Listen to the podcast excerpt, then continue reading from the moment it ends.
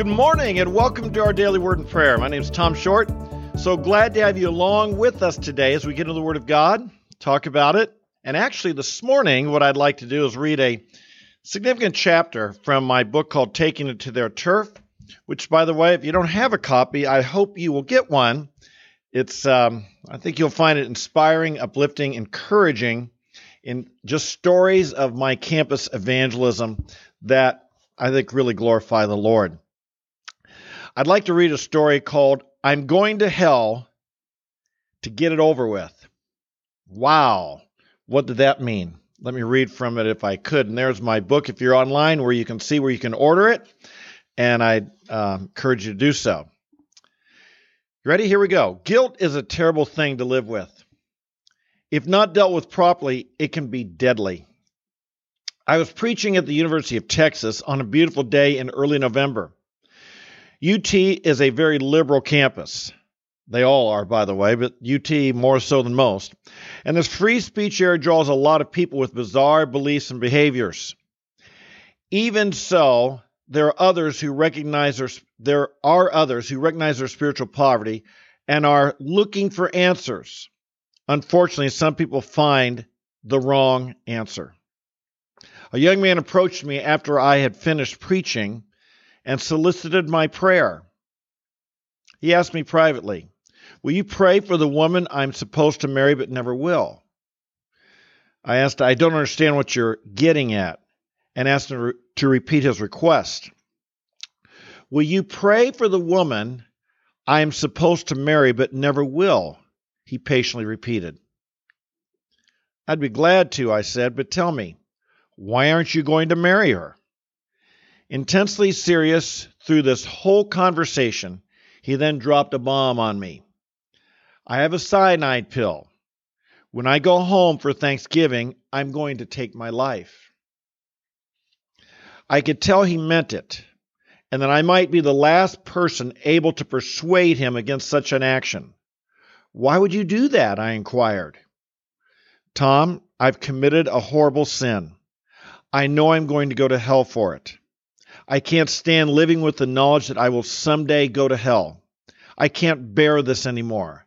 I've decided I'm going to kill myself, go to hell now, and get it over with. Right then, I realized my job was not to pray for this mystery woman he'd never marry, but to persuade him of the hope of the gospel. After all, Jesus, Jesus did not come to save righteous people, but sinners. He never told me what sin he'd done that was so bad. My guess is he committed a fairly common sin, and yet the devil had tricked him into thinking he was the only one who'd ever done such a wicked thing. I'm not sure I got through to him. He listened, but when he left, he still seemed quite dejected.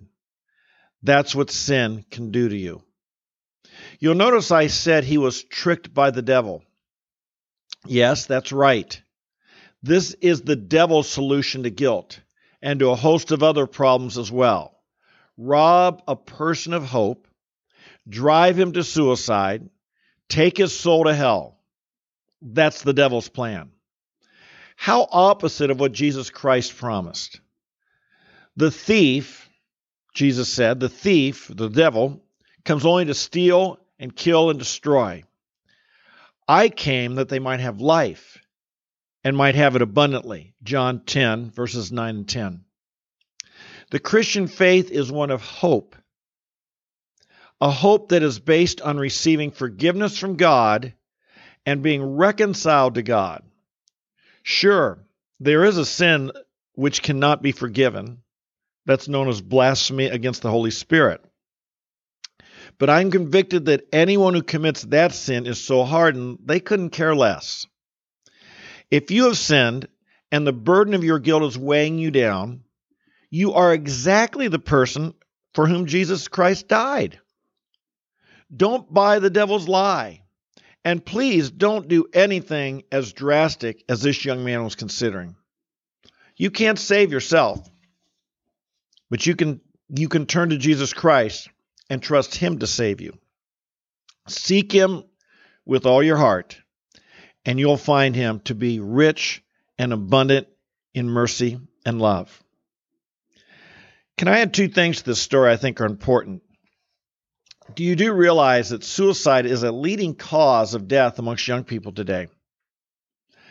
In our world today, there young people have been robbed of hope, purpose, and meaning.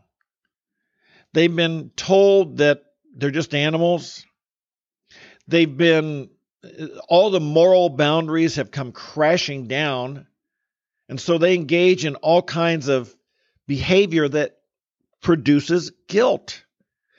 The conscience is something God gave us. It's to protect us from evil. And yet your mind can outreason your logic, your uh, conscience. You can logically conclude that your conscience is wrong and end up doing all kinds of things that produce genuine guilt. And if a person doesn't turn to Jesus Christ and find forgiveness there, what will they do? That well, that's when the devil can enter in and bring a person to hopelessness, even suicide.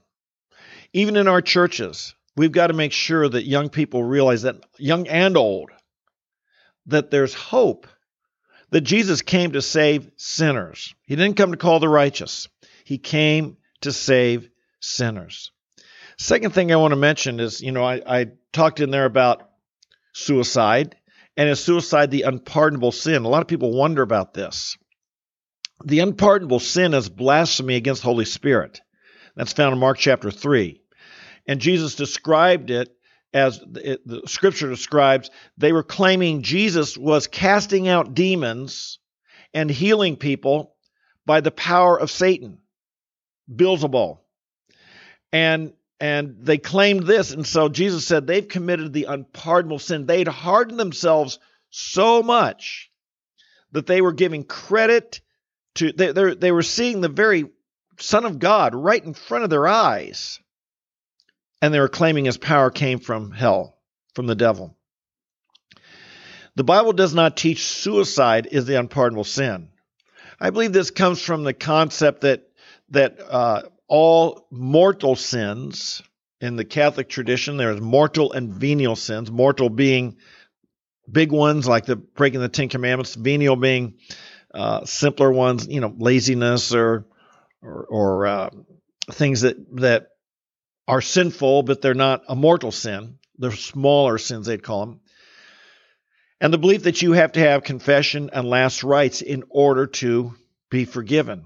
Scripture teaches that when we come to faith in Jesus Christ, Jesus forgives all of our sins, past, present, and future.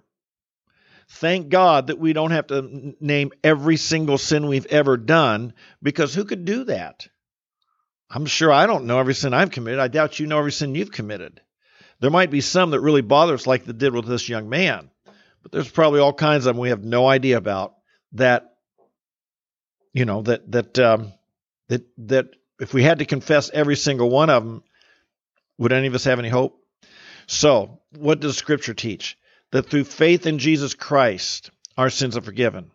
Through faith in Jesus Christ. Jesus died for all of our sins, big ones, little ones, ones we're really aware of, ones that we don't even realize we committed.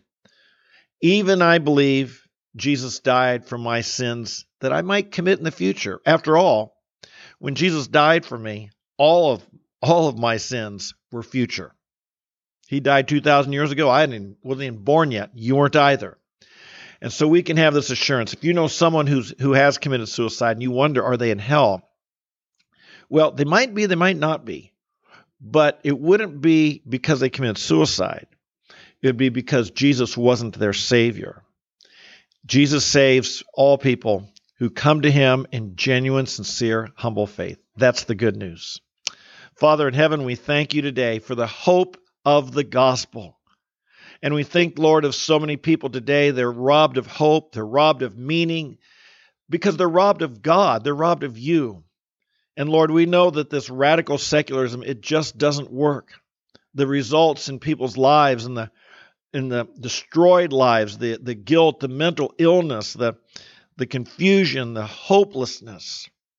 Father, we thank you. We have the gospel of Jesus Christ, the good news of Jesus Christ that gives hope to the hopeless. I pray we would declare it far and wide. I pray we would declare it from the mountaintops. Lord, I pray we declare it in the cities, the rural areas, on the campuses, in the schools, wherever, at work, wherever we encounter people, Lord. Might your gospel go forth. It is the hope of individuals, it is the hope of families, it is the hope of communities, it's the hope of our nation, it's the hope of the world. We bless you. Today, Lord, we live in light of that hope. Today, Lord, we live in light of the gospel, and we, we love you. Thank you. Thank you for giving us freedom, joy, victory found in the forgiveness of Jesus Christ. We bless you in Jesus' name. Amen, amen, and amen. All right, folks. Wow. I hope you know if you haven't gotten a copy of my book yet, I hope you get one. It's um, I think you'll find it very inspiring, encouraging, and their stories. This one was less than positive than most because I don't know what happened with them. A lot of these stories are positive, but they're not all like that. They're not all positive. Sometimes, because not every experience in life is positive, is it? So God bless you. So glad to have you along with us today. If you're new, please come back. Make sure you hit the subscribe, notify, and come here regularly. Why? Because you need daily encouragement. Do you want to follow the Lord every day? Do you want to be victorious? Consistency is a key. Consistent input of the Lord, letting God build you and strengthen you. That's why we come here each day. And I'm here every day. So I hope you take advantage of that opportunity to be a strong Christian every single day. So God bless you. I love you guys. And until we meet tomorrow, might the Lord bless you, strengthen you, make his face shine upon you, and fill you with the hope of the gospel. Amen. God bless you. We'll see you tomorrow. Bye bye.